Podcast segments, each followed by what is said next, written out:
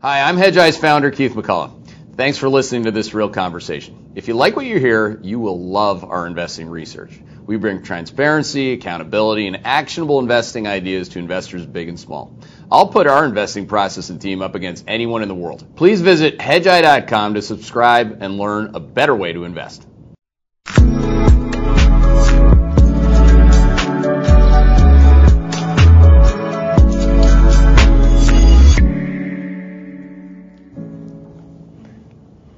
Hi, I'm Keith McCullough, and welcome back. This is the sixth conversation I've had in two days. We do three per day, and uh, certainly last today, but uh, not the one that uh, most of you would say is ever last when it comes to having an opinion. And uh, I'm quite happy to welcome you back to Hedgeye TV, uh, Mr. Jim Chanos. It's it's great to great to have a conversation with you. Good to see you, Keith. Thanks Well- for having me. You, you, you look great, and you're back on the prowl. You know, like as you would be. so he's, you know, so Chanos is doing his class at Yale. Uh, I think we have a, a picture of the new uh, business school at Yale. He's got his new class, and it's, you know, back for for more. It's bigger than it's ever been, and I want to get into that quickly. Um, and and you said you're going back and forth between Yale and New York, and that's kind of your gig until May. Well, I'm, I'm yeah, I'm kind of a, I'm, and, and uh, I'm actually in Miami for most of the winter, so uh, I've had to put up with the crypto bros um, in, in Miami for the last couple of weeks. But uh, it's uh, it's fine. I'm in New York and New Haven early in the week, and uh, in Miami uh, late in the week. Well, that, that, that, we got to get right into it on that front, on the crypto front. I mean, what an amazing thing to have Jim Chanos walk in. I think you said you have like 60 students. Uh, you, you, you walk into a, guy walks into a room and he's not bullish on crypto at a, at a at a big you know Ivy League college. Like, what gives? Well, I mean, I, it's it's one thing to have a view on, on, on being bullish on prices. It's another to sort of question a lot of uh, the underlyings, and I think that's that's one of the things that that concerns me about the space is just what are the economic drivers that will will fund this massive infrastructure that that uh, Silicon Valley and now Wall Street are building around it. Um, you know, when you look at, at some of the economics behind it, it, it other than than price going up and to the right on the various coins, it's hard to see uh, where where the long term economics are. Uh, Bitcoin mining has returns now, but those will diminish with time, and is very capital intensive. And then all the various wacky lending programs where you you lend out your uh, Bitcoin on an exchange and and uh, into a stable coin, and and then you know someone pays you quote unquote uh, eight percent or ten percent or twelve percent. Um, you know, I, I just keep asking, what's the economic engine behind that? And, and I, I can't get good answers, and that's that's what's concerning because that's what raises the issues of, of a Ponzi scheme where you're just being paid off by the proceeds of other people lending. Um, and then, of course, we can get into NFTs, which is kind of the the, the, the fraud playground of, uh, of crypto. Yeah, the, the the Ponzi piece on you know the proceeds of other people lending, like that's something like to me, I just can't do it. I mean, it's not like I don't have some capital that I could allocate to you know, to that kind of a return. Uh, I just don't. I, I want the return of my capital. Um, is there anything there that you've sunk your teeth into? I know you've sunk your you know your talons into Coinbase, like on that on that specific topic that that that, that you could educate people on. Yeah, well, Coinbase is sort of a different story, and Coinbase is just over earning. Um, but but what really concerns me is some of the, the stuff that's going on in, in the sideshows, the rug pulls, um, the various different hacks, and and you know it's very very hard for people to get their accounts insured. The exchanges are insured, but the accounts aren't insured for the most part. And it gets back to actually one of the guys I teach about in my class, John Law, who might be the greatest, you know, financial fraudster of all time, but he was also one of the first sort of serious thinkers about fiat currency. And one of his ideas was that uh, people will distrust fiat currency for all the obvious reasons debasement, printing of money, all the things we know about. But the state does have the ability to be a lender of last resort and adjudicate fraud in times of, of stress and risk. And while he didn't uh, say it specifically, he alluded in a couple of instances to the ability of the state to also provide in, deposit insurance And so there's lots of things that fiat has that are advantages that the decentralized crypto uh, world doesn't have. And I think that's that's kind of an important point. But but more importantly to this discussion is what are the economic drivers, what are the financial drivers, what are the business models that that underlie a lot of this excitement about crypto, and and and that's where it's kind of hard to to find anything that looks sustainable. Well, when you say Coinbase is over earned, can you explain that? Yeah, so uh, they're they're really their revenues uh, uh, recently were roughly annualized were about four percent of the assets they have under their umbrella, and and just to put that in perspective, you know, and by the way, Coinbase is really more like a broker dealer than an exchange. Um, Schwab is Schwab. Uh, I think revenues to assets are uh, somewhere around 20 basis points, 25 basis points. For a trading operation, usually revenues it might be one percent to one and a half percent of assets. Um, and and and here these guys are at four percent. Uh, they're being undercut by fees. The retail accounts are paying, you know, as much as 20 to 40 times as much as the institutional accounts are at Coinbase. So all of that's just going to get competed down. And, and, and, you know, this is not a call on the price of Bitcoin or Dogecoin or anything like that. It's just simply they are over earning like any broker dealer does at the beginning parts of a bull market or the end parts of a bull market when retail gets involved. Retail flooded into Coinbase in 2020 and 2021. They earned a ton of money on it. Uh, but now that volumes are down and, and commissions are coming down, uh, it's going to be a different story. Well, it's an interesting and one. They're not making money. They'll lose money on a GAAP basis this year, um, even though they had just monster earnings last year. Um, it's it's two sides of the same coin, and so you know the stock at, at wherever it is, 160 bucks, um, and not making money in the next handful of years with a book value somewhere a little bit north of twenty dollars um, seems a pretty rich undertaking to us.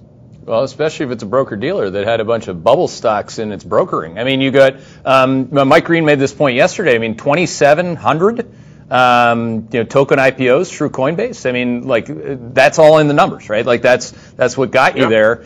Um, I think you call it you call Coinbase itself a bubble stock, but we're talking about bubbles inside of bubbles. Like you couldn't quite actually find one stock to short, you know, in the prior bubble that you were successful in shorting, that could really capture well, we were, all we the bubbles. we were short Robinhood for, for, for most of last year and into this year, and, and Robinhood has come down obviously quite a bit. Robinhood now trades at less than one and a half times tangible book, and okay. it's losing money. It's got basically you know the same profile, and in some cases the same type of client base that Coinbase does and you know that would put that would put Coinbase somewhere between thirty and forty dollars. Um, It gives you an idea of the of the the risk here in the name. Uh, you know, and same thing with with uh, you know take a look at at SoFi. Um, SoFi is trading at, at, at, slightly over one times book. Um, so these a lot of these um, uh, DeFi companies or fintech companies are kind of one by one falling back to earth as people realize that the business models are far more pedestrian than people think. Well, and then another one that you nailed on this front, not to get away from crypto uh, fully here, because I'm sure we'll come back, but you know, DraftKings. I mean, you've been. I, I think you. I mean, you're short this stock from a very high level. Did you stay with something like that? And again, it's same kind of community, right? We have it's different this time. Big TAMs, a lot of idiots gambling, buying shit, selling shit, crypto stocks, you know, SPACs. It's all kind of like you're short the same customer base, by the way. Yeah, I'm, I'm short the guy that came up to me in Miami on, on Friday afternoon uh, and yelled across the bar, "Hey, you're the dude that short Coinbase." And he, I kid you not, he had a Cosmopolitan in his hand. Um, and he was there for the crypto conference. It's the right. same people. Uh, I, I, I, you know, I, I'm, I'm exaggerating, but but you get the idea. Um, yeah, DraftKings is kind of the. I mean, DraftKings was was right time, right place for that business, right? I mean, we were all inside. Online gambling was being uh, enacted by state after state. Uh, now it's basically in, in, in 40% of the population.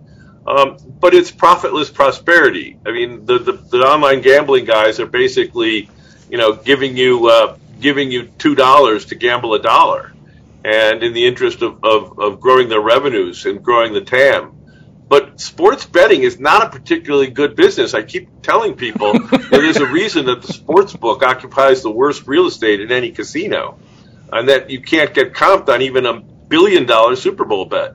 Um, it's just a very, very low margin business. You're basically selling a commodity. You're selling a money line. And so when you're selling a money line with four or five other deep pocketed people who are also willing to lose money, um, you're going to see the kind of numbers that we're seeing in the U.S. And, and the TAM numbers are way too high. Um, by our estimates, if you get 80% of the country um, gambling, uh, you won't get Texas. A number of Sunbelt states you just won't get. If you get 80% of the adults in legalized gambling venues for sports betting, um, the TAM estimates, you know, a year or so ago were $25 billion in industry revenue.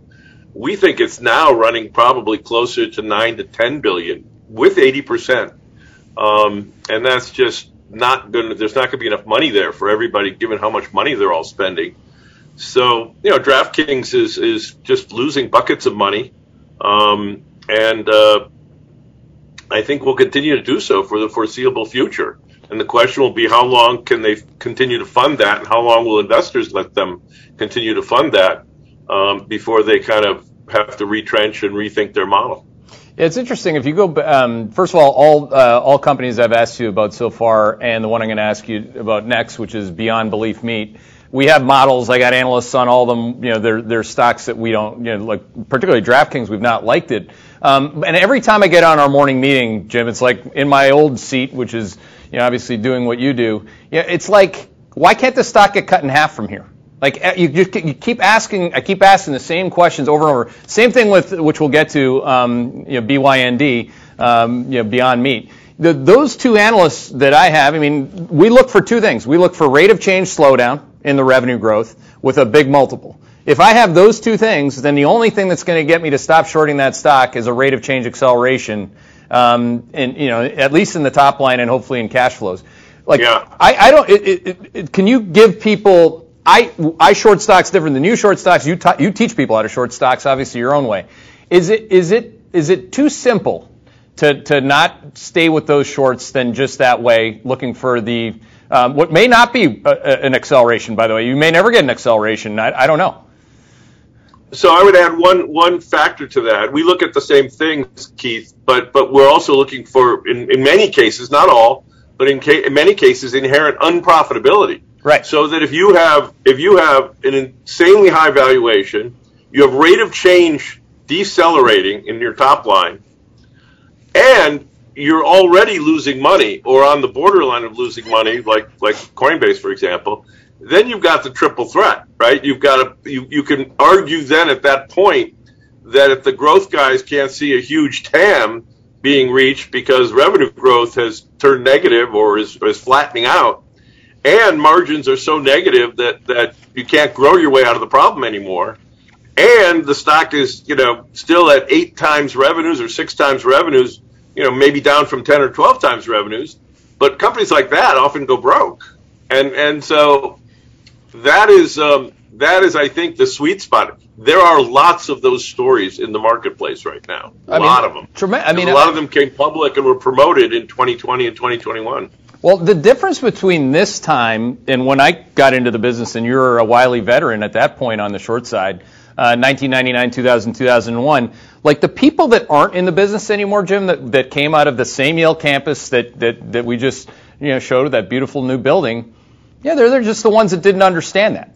Like, I got lucky because I covered the consumer, right? So I wasn't the tech or the telecom analyst, so I couldn't fuck it up fast enough, right? And, and now, but, but we're in a place where even on my own research calls, I'll hear, you know, our own analysts talk about a stock that's trading instead of 30 times revenue, it's trading at 20 times or 10 times revenue. What is what is it about this one? We have way more market cap. Obviously, we have way more liquidity that funded the market Much cap. Much bigger. You know, Much so, bigger. So yeah. what like do you do you feel the need to even like even if only intellectually tie them together? Um, the, the, that bubble and this bubble, or is this just in orders of magnitude? No, I, I, I've told clients that, that, that what we saw in 2019, 2020, and first half of 2021 was really the dot com era all over again, except on steroids. Um, that the number of really crazy dot com stories, the ones we all kind of remember. You go back and look at them; their market caps were actually not that big. No, um, right. Pets.com was in the hundreds of millions of dollars. Some of the, you know, obviously you have the Cisco's, which I, which you know, to me, Tesla is today's Cisco, that were, were real companies that had real market caps, but but you know, the stock went down ninety percent and still isn't back to those levels. But those were were rare. Um, you really the the sort of garden variety kind of crazy valuation, the dot com era, was two billion to four billion dollars. That kind of went to two hundred to four hundred million. Right. And today, those those ideas a year ago um, were often twenty billion to forty billion. Mm-hmm. Um, you know, just meaningfully meaningfully larger market caps for for what are basically glorified business plans that may or may not ever work out. And, and that's the difference between what happened last year and what happened in 2000. Um, you just saw the size of deals, the amount of money people were pouring into these sort of questionable business models, and the, the, the sort of fantastical TAMs that people came up with to justify the valuations was really, you know, one for this generation. Yeah, it, it's, it's, it's amazing. I mean, I, I, remember you know shorting Fogdog.com. I mean, again, I was a consumer analyst, and if you're looking for rate of change slowdown in, in the year 2000, you got it. If you're looking for companies that had epic market caps and multiples, you got it, and a lack of profitability. There's check, check, check. You know, you could do okay on Jim Chanos's you know class at Yale if he tests you on that. Um, but the crypto side of the bubble. No, you need fraud. You need fraud for my yeah, class. Oh, you need but fraud. We of that too. Well, fraud, man. I, I, I, just watched that bloody WeWork thing on Apple TV. We we uh, we imploded or whatever it's called. Oh my God! I mean, these things are. I just like it's just not the life I live. I can't, I can't believe that people got away with this and got funded. By the way, lot, uh, just for your viewers, a lot of people don't realize WeWork went public in November. Yeah, we're shorted. I mean, it's, it, it snuck out through via SPAC, um, yeah. so it's still there. So back on the on the crypto side, you know, like it's one thing to debate, you know, whether it should go from you know 10 times revenue to five times revenue to something times cash flow if they actually have cash flow. But the bubbles, like Doge, whatever the coins are, like how how do you put that in your own you know in your own version of financial market history? Yeah, well, so so the trading in those things all peaked in the first half of last year. Uh, and that's that's one of the problems that Coinbase has is they're, they're up against you know that that mania right um, you know, when when when Elon was was touting Dogecoin, for example, and and any coin kind of went to the moon, you know, upon uh, upon initiative. That's not happening today. And, and if you look at sort of the second derivative, the prices of NFTs, um, not only has activity cratered, but pricing by by many accounts is now down uh, for a lot of NFTs. Um, same sale, you know, down 40, 50, 60 percent since January. Um, so there's a lot of carnage that's occurred in, in the second or third um, uh, derivatives of this of this space, as you would kind of expect, right? As, as people yeah. floated more and more kind of um, ideas to take your money, and and um, I think that, that that's the the real problem. There's people sitting on a fair amount of losses in the crypto system that that, that a lot of people aren't aren't uh, acknowledging because they're looking at some of the big coins that have basically held their values. Mm-hmm. Have you looked at um, the Maestro, as I like to call them, the MSTR, on the short side? Well, remember, MicroStrategy was one of the great stories in 2000. um, if, we want to square, if we want to square the circle at Mr. Saylor, uh, you know that was that was one of the stocks that, that almost kicked off the bear market in tech stocks in uh, in April uh, March, April, May of 2000. Uh, the, there was some there was some issue with the accounting, as I recall. Uh, anyway, um, yeah, we've looked at it, and and uh, we we actually uh, did a trade in it a year ago when it got at a monster premium to the underlying assets. And we, you know, we look at it from time to time. We don't have a current position in it, but uh, but we do look at it as a, as a, a play. It's a leverage play on crypto I mean, you've got it's a two-edged sword, right? You've got a leverage play on it, but then you also have optionality value um, through the equity structure. So, um, you know, it's kind of a high-risk, high-reward way to play crypto trading at a premium. Is probably the way I would look at it. It trade Bitcoin, the implied value of the Bitcoin is uh, is trading at a premium. The problem that he will have and others will have is when you have really true real time ETFs. Mm-hmm. Um, I, I, remember when I when um, I, uh, we sort of uh, unveiled uh, the Coinbase idea um, on TV, and, and, and everyone kind of jumped down our throats within the next 24 hours, saying, you know, the old guy doesn't understand anything. and, and one of the biggest bulls on crypto said, you know, it, it, it's it's he doesn't get it. Chanos doesn't get it. There's going to be ETFs in this, and there's going to and, and the big wirehouses like Morgan and, and Goldman and Merrill are all going to be trading crypto. And I just said, yeah, exactly. That's the bear case, not the bull case. If you're making just ridiculously large spreads on all this stuff, and you're going to get ETFs and you're going to get big banks putting capital behind trading it, you're not going to keep charging people two and four percent commissions one way on uh, on trading uh, what's basically a commodity. Yeah, that's that's a very good point. As as as as many of the points are that you make. The um, you know the reason why I ask you about the mic uh, the maestros because I was thinking about you know Adam uh, what's his name Adam Neumann from WeWork and his behavior, and I think of MrHope.com out there with the laser eyes. You know, it doesn't mean that it doesn't mean you're a fraud if you behave that way, but it's it's it's not normal behavior. Let's just say it say it that way.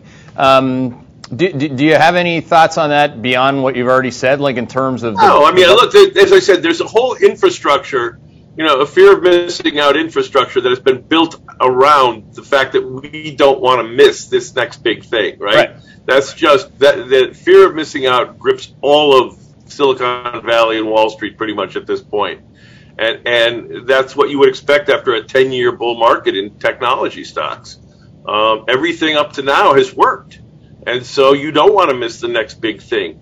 The problem is, is that the last few big things had economic engines behind them that actually kind of you could understand.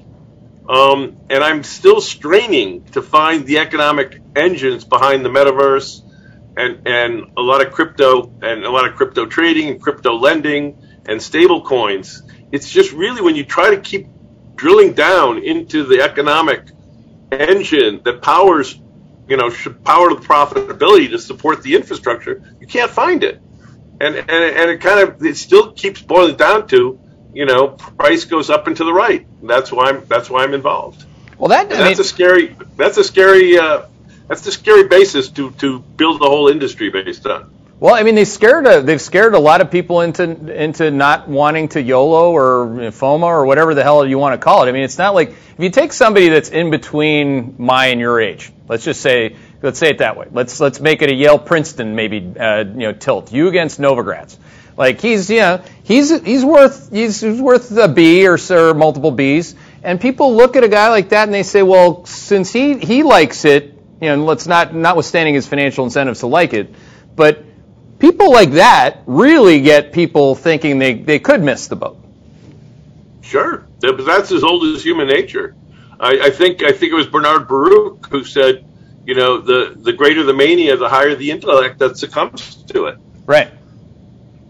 So that's I mean uh, that that I mean to me that's there has been like an institutional pressure that I've I've come to realize here internally. Like we have a daily crypto. Tr- I just basically show people how to look at the bloody risk of the damn prices right. at a bare minimum, so that they can understand what they're dealing with from a risk management perspective, right? Yeah. The, um, que- the question you should ask yourself is how and why, not who, right? And the, the, the, in every great short we we've been involved with, there have been been really really smart people who owned it, right? And and we couldn't ever figure out why, and consequently, you know, we're considered reasonably decent short sellers, and we've been dead wrong on lots of things. Yeah. And if you shorted something just because Kynikos and Chanos were shorted, you're not doing your homework.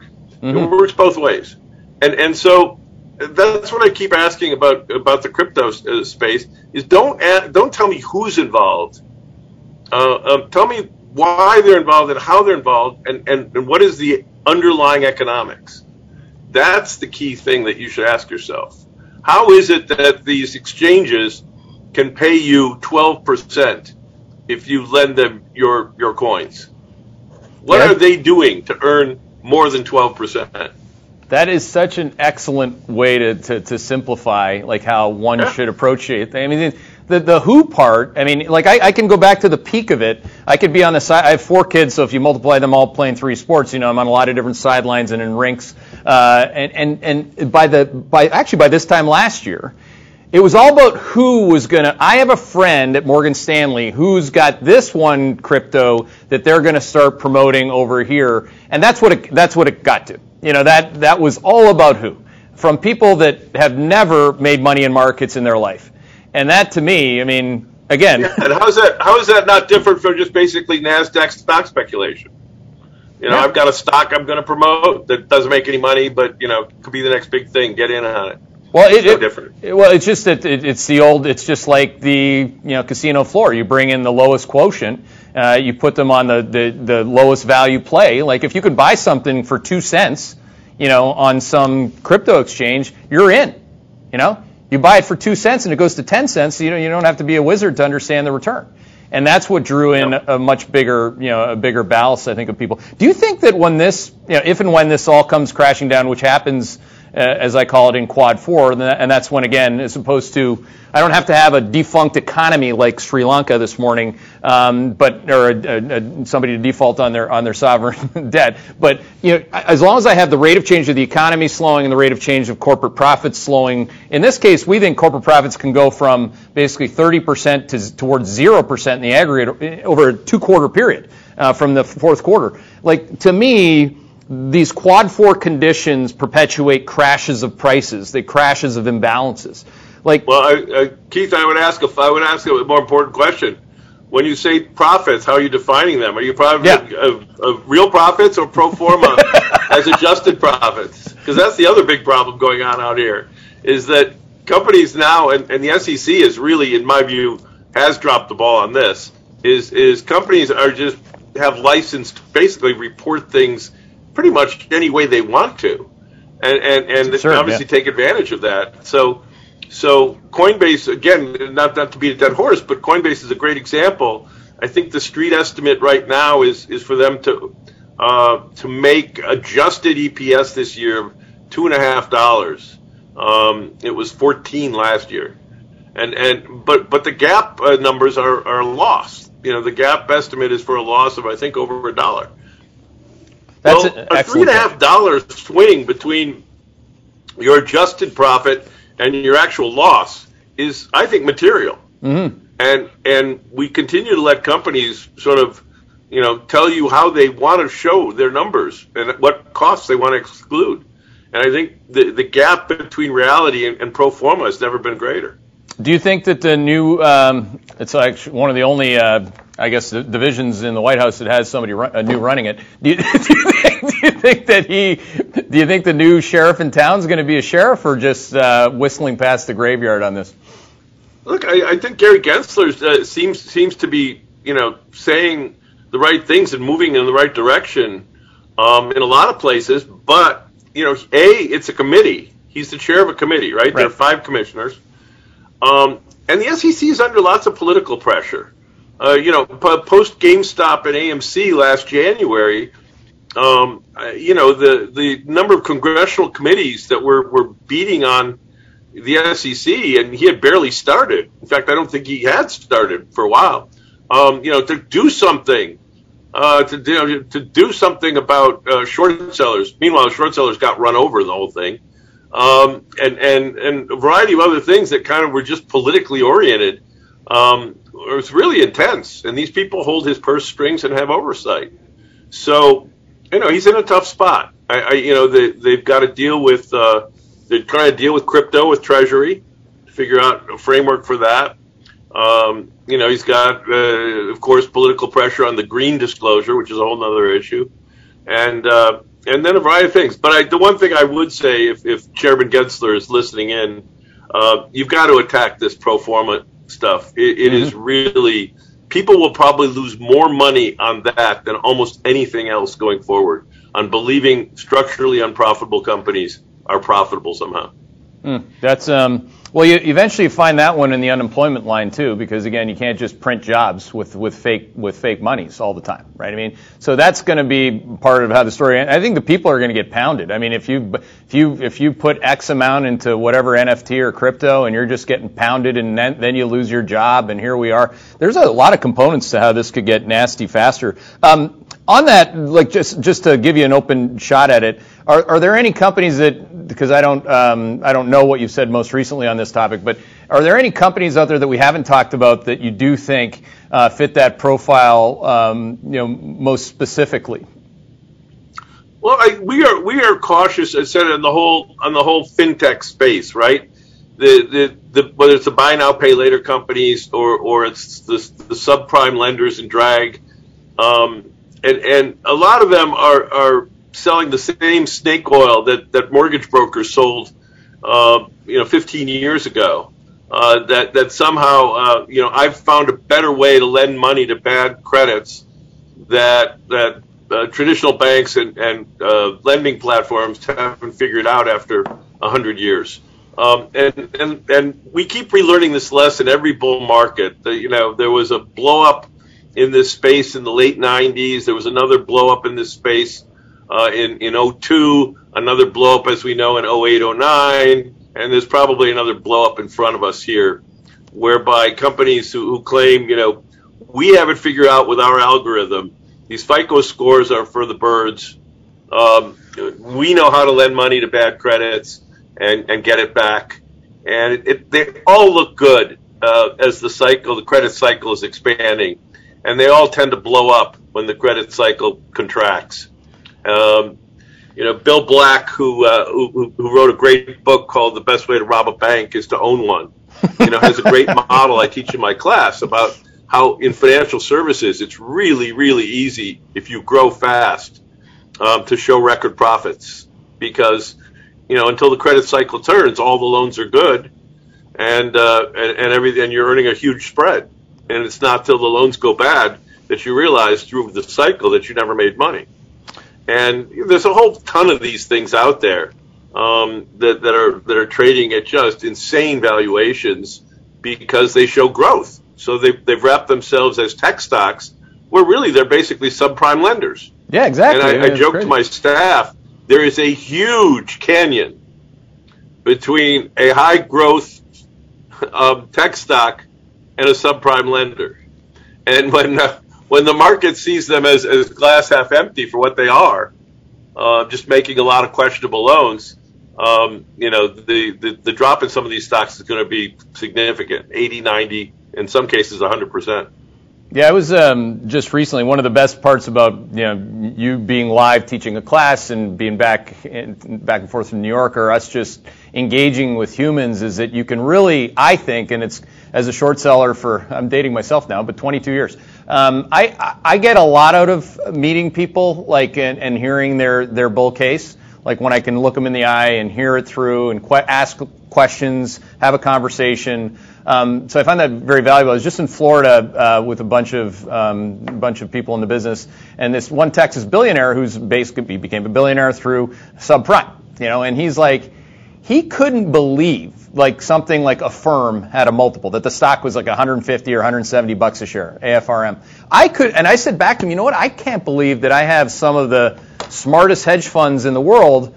Um, you know, in, in, some cases, uh, obviously, I wouldn't be speaking out of school. There, one in particular wasn't a client, but they this Affirm was their biggest long position coming into this year, like a buy now, pay uh, later company. money, and I think still trades at five or six times tangible book um, as a subprime lender.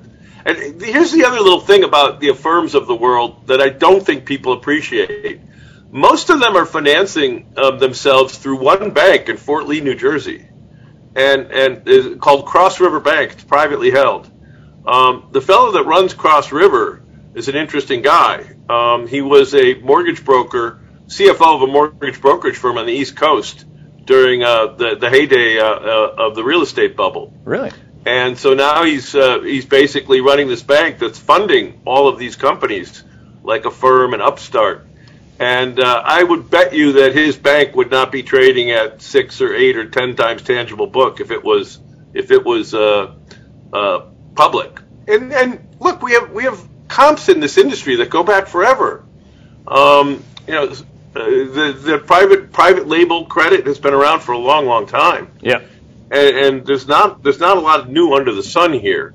But every every bull market, we find a whole other group of investors who just seem enamored with top line growth of a of a aggressive subprime lender until they realize that you don't want to grow fast in that business. Mm-hmm. Um, and that's probably where we are in this part of the cycle. Yeah, I mean, it's it's the best part about these shorts again is it's easy to call their rate of change decelerations and top line, whatever it is that they were building this TAM multiple on.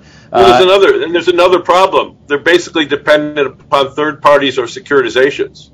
And uh, for a number of these companies, they've already had to pull securitizations or their, their funding costs are starting to go up dramatically. So they have to deal with the credit markets, not just the equity markets. Uh, on that, uh, my last question before I take questions from the queue, if, if you don't mind. What did you think about the, I mean, Affirm, just to, you know, not to pick on the same company, but you know, why not? Um, they're one of the first companies, along, and then it was Tesla, that couldn't get their ABS deals done. Now, um, yeah, I think that's something we're watching. The ABS market is starting to tighten up um, clearly, and, and, Firm had that announcement uh, a few weeks back um, that I thought on a Friday night that I thought was significant. They, they claimed it was no big deal, but it is a big deal. And and again, uh, you have to kind of watch what's happening in their correspondent bank relationships. But if rates start going up and stay up, there's a lot of business models out there, not just these guys there's just a ton of business models that are really dependent upon ultra low interest rates. Mm-hmm. uh, the solar the solar panel lessors, for example, the guys putting up solar panels on your roof that, that lease them to you. I mean, you know, dependent on two percent and three percent interest rates, and um, uh, commercial real estate, which I'm still scratching my head over.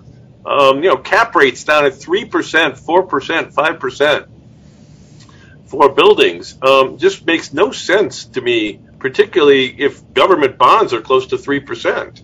Um, you know, what are you what are you what are you buying a warehouse for? What are you doing this at a three percent cap rate, um, where your rents are kind of you know pretty much uh, structured? You're basically a bond equivalent. Um, the electric utility industry I've been railing at for now for a while, which is hitting all time highs.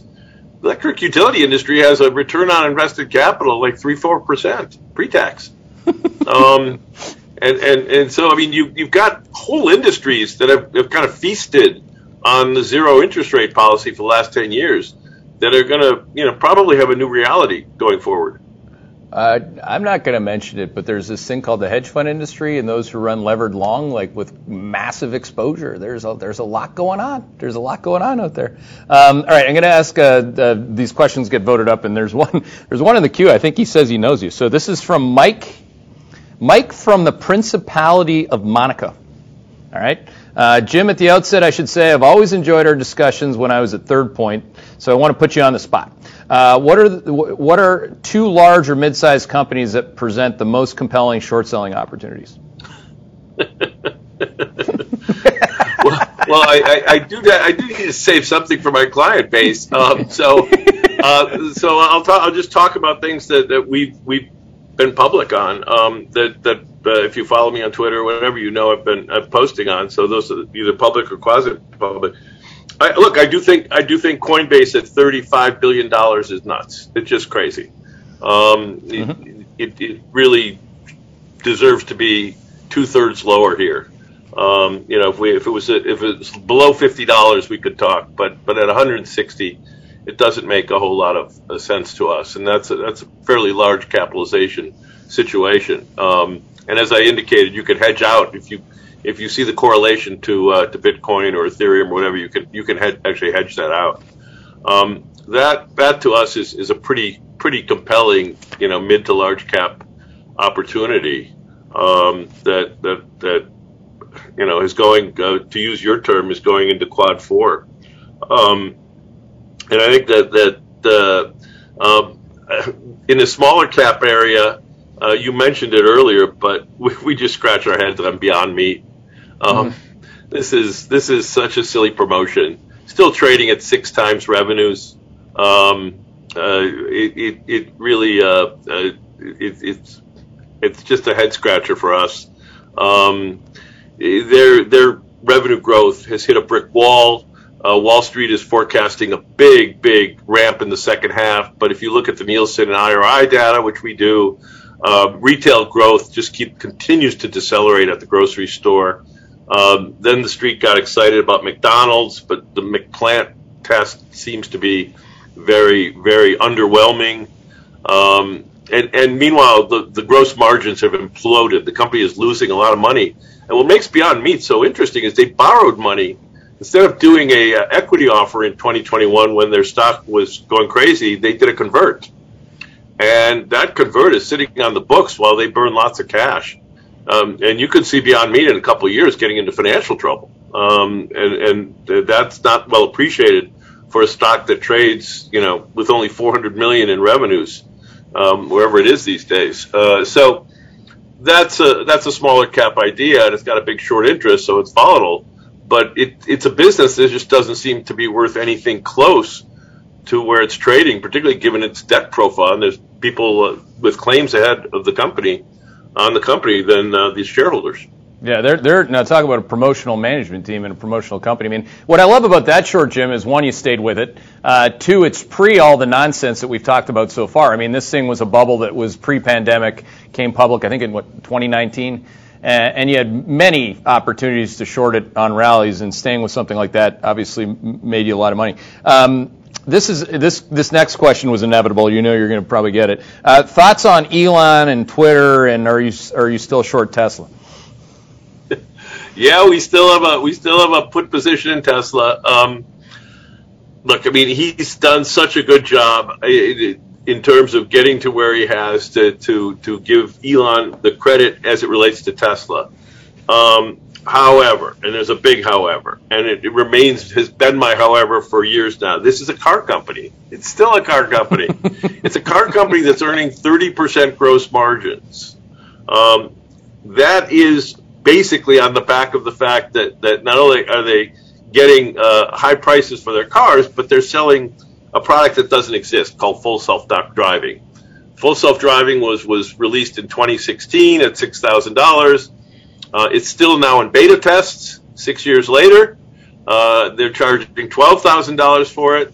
Uh, the take rate is is you know is not 100 percent certainly, but that's all profit to Tesla, um, and it, it helps their gross margins dramatically. Number one. Number two, at, at one trillion dollars or plus, plus, 1.1 trillion dollar valuation. Not only do they uh, is the market cap equal to the entire rest of the global auto industry, and that's been the case for a while. But it's really implying that the 50% unit growth is going to have to continue. I think I mentioned mm-hmm. that the last time I was at your shop, and and so far it has. But the problem you have is that you have the law of large numbers. The company is supposed to have about a 500,000 run rate uh, of deliveries in the fourth quarter of this year. So that's a 2 million, 2 million unit annualized. Um, in two more years, it's supposed to be 4 million. Um, and uh, just to put that in perspective, uh, the total volume of luxury cars pre-pandemic, $50,000 or more globally, was 2 million units for ICE and uh, EVs. So the street is assuming right now that, that he will basically be doing 200% of all luxury cars sold globally um, in 2024. And then it gets worse from there. Mm-hmm. Um, and so that's the problem this stock has is it has the law of large numbers. It, you know, it, has got the Cisco problem.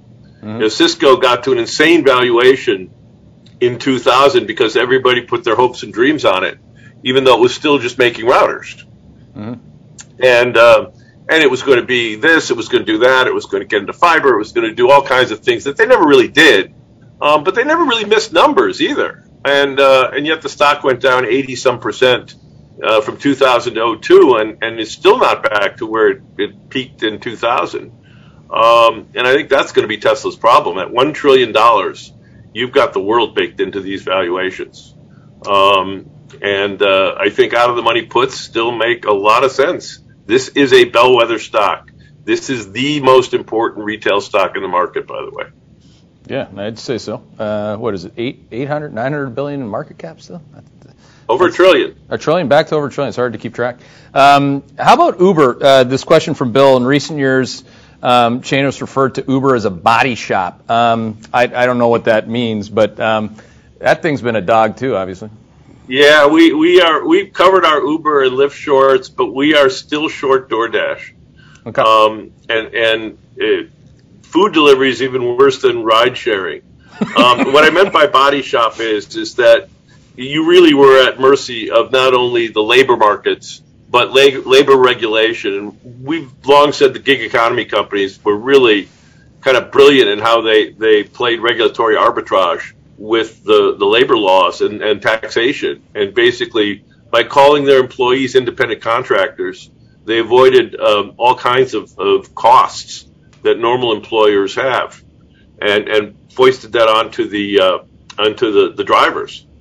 And now you've got a real problem because the drivers are having to face higher gasoline pr- prices um, and uh, and higher wages, right? I mean, you know, it used to be that if you drove for Uber and, and made after expenses ten or twelve dollars, you know, it's okay as a part-time gig, whatever. But you can make twenty dollars now on part-time gigs, um, and and uh, and so the labor markets have tightened dramatically for them. Um, and food delivery is still just the toughest business because restaurant margins are very low anyway. And when you put two more outstretched hands, the driver and uh, and DoorDash or whomever, Grubhub, in between, you know, we were short Grubhub and and uh, they got bought out uh, by Just Eat, and and of course Grubhub immediately sunk them mm. because Grubhub's business continued to get worse.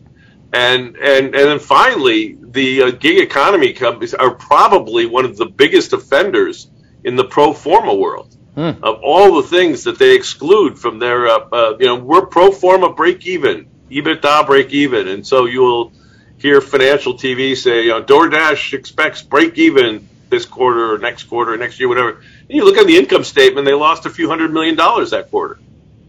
And so, uh, you know, it, it, it, gets back to that same problem. Uh, although I did see a story that I think is important a few weeks ago, and that was was DoorDash was going to uh, start offering more equity to its employees because the stock price had gone down so much, and that's the that's the problem with equity-based compensation. Uh, if the stock keeps going down, you have to issue more and more stock for the same dollar value. So what was a virtuous circle on the way up is a vicious cycle on the way back down. It's, it's nasty. Some of these shorts, Jim. I mean, just looking at your list of things you've talked about over the years. I guess this is kind of like I'll take the last question or two. It's did you think it would take like this long to play out? You know, go bubble to bubble, just taking the barbell of 22 years. Did did you do you feel like you need to know? The, I, I never, Keith. I never thought I'd see. I mean, in, after the carnage of of 2000 you know that on an alpha basis, we, we kind of fed on that for ten years, really, from from 1999 to 09. Right. Um, and and I never thought I'd see that kind of of speculation again that we saw at the end of the dot com era in 99 and early 2000. Um, but we did. You know, we saw it in the first half of 2021 and, and uh, you know with the meme stocks and, and SPACs and, and you can just check go right down the checklist. Um, people lost their damn minds last year at this time, mm-hmm. and um, I never thought we would see that again, um, but we did, and it took a whole generation um, uh, to to rediscover you know buying stocks at 25 times revenues and uh, and, and and funding loss making enterprises with billions and billions of dollars of capital. Um, but here we are. And so, uh, you know, I'm going to try to take advantage of it for the next 10 years. Yeah, I mean, I, I know you're going to do it till uh, well, well, you and I will both do this till we're on the wrong side of the grass, and that's what that's it's what we love doing, right? It's not like we're bad guys trying to unearth untruths. It's just what it is. the uh, my well, last speak for yourself, Keith. Speak for yourself. So, well, my last question on this, and it doesn't one come after the other. In other words, you know, you know, after the bubble starts to pop, don't the bodies eventually rise to the, the dead bodies being rise to the surface on fraud? Yeah. And, and that's really that's a point you, you, you made quite seriously, as you would any of your points. Um, do you think that that we're going to go through a whole new cycle of dead bodies floating to the surface on accounting, everything that Yeah. you alluded to? I, I think we will. I think a lot of it will be what Bethany McLean calls legal fraud. It's one of the models I teach in my class.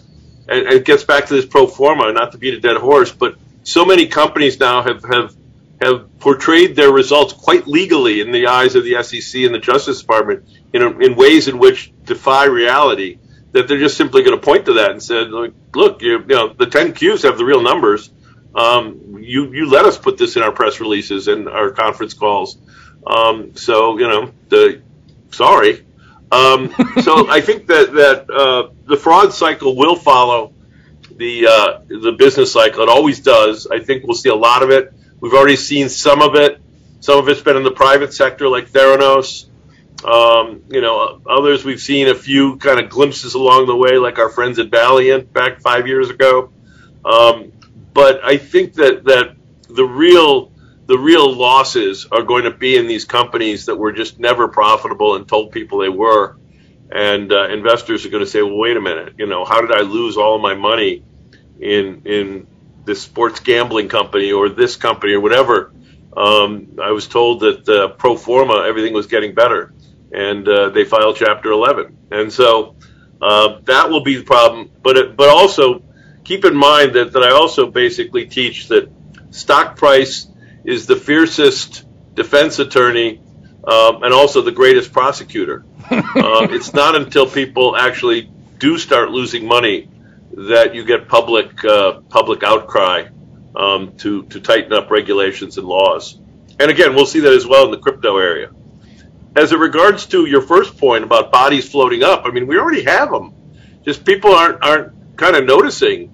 I mean, there has been an absolute carnage in my industry in the last 12 months. Mhm. Um, the long short world has not acquitted itself uh, well, um, and and there's some some you know basically big names uh, in our industry that are down you know 40 percent, 30 percent with the S and P up. Um, so it's not just you know well known um, managers uh, uh, like uh, like Cathie Wood or others. Uh, it's it's a lot of hedge funds have gotten kind of drank the Kool Aid last year. They abandoned their shorts just at the time they should have been adding to them, and then you know bought up lots of tech stocks or Chinese stocks. And that's also that's also you know the the history of the in, of the industry. It's a whole new cattle class. I always say of new analysts starting at new funds, and they have to make the same mistakes that the other ones did. And again, it's it's what it is. It's um it's cyclical, I guess I would say. Uh, but thank you so much for for your time, man. I mean, it's like it's great to see you. It's great to see you're you're fully loaded, you know, for bear here. you got it. You're gonna So to take it. You're going to take it from New Haven to New York and back again, and uh, for those, and I'm sure everybody's you know fired up to, to take your class. So well done on you for, for, for making the time to do that for them. I love doing it. I've got great great students, and, and both Yale and University of Wisconsin give me a lot of uh, support. So I appreciate that. I like that. Both red and blue. See how he the guy the guy you know he goes both ways too. All right, Jim Chanos, the man. Uh, again, he goes long and short, and, and, and spend some time maybe rewind this one. This is one of the great short sellers of all time and has done it in a way that's quite surgical. He has his methodology. You can go back and review uh, our prior discussions at the Hedgeye Summit with, with Jim Chanos. And again, you're only going to learn things when you listen to him. Thanks for spending your time with us today. We appreciate it. Thanks for listening to Real Conversations brought to you by Hedgeye. Don't forget to check out hedgeye.com to get more actionable investing insights from our team of more than 40 research analysts. And check us out on Twitter at our handle, at Hedgeye. This presentation is informational only. None of the information contained herein constitutes an offer to sell or a solicitation of an offer to buy any security or investment vehicle, nor does it constitute investment recommendation or legal, tax, accounting, or investment advice by Hedgeye or any of its employees, officers, agents, or guests. This information is presented without regard for individual investment preferences or risk parameters and is general, non-tailored, non-specific information. This content is based on information from sources believed to be reliable. Hedgeye is not responsible for errors, inaccuracies, or omissions of information. The opinions and conclusions contained in this report are those of the individual expressing those opinions and conclusions and are intended solely for the use of Hedgeye subscribers and the authorized recipients of the content. All investments entail a certain degree of risk, and financial instrument prices can fluctuate based on several factors, including those not considered in the preparation of the content. Consult your financial professional before investing. The information contained herein is protected by United States and foreign copyright laws and is intended solely for the use of its authorized recipient. Access must be provided directly by Hedgeye. Redistribution or republication is strictly prohibited. For more detail, please refer refer to the terms of service at hedgeye.com slash terms of service.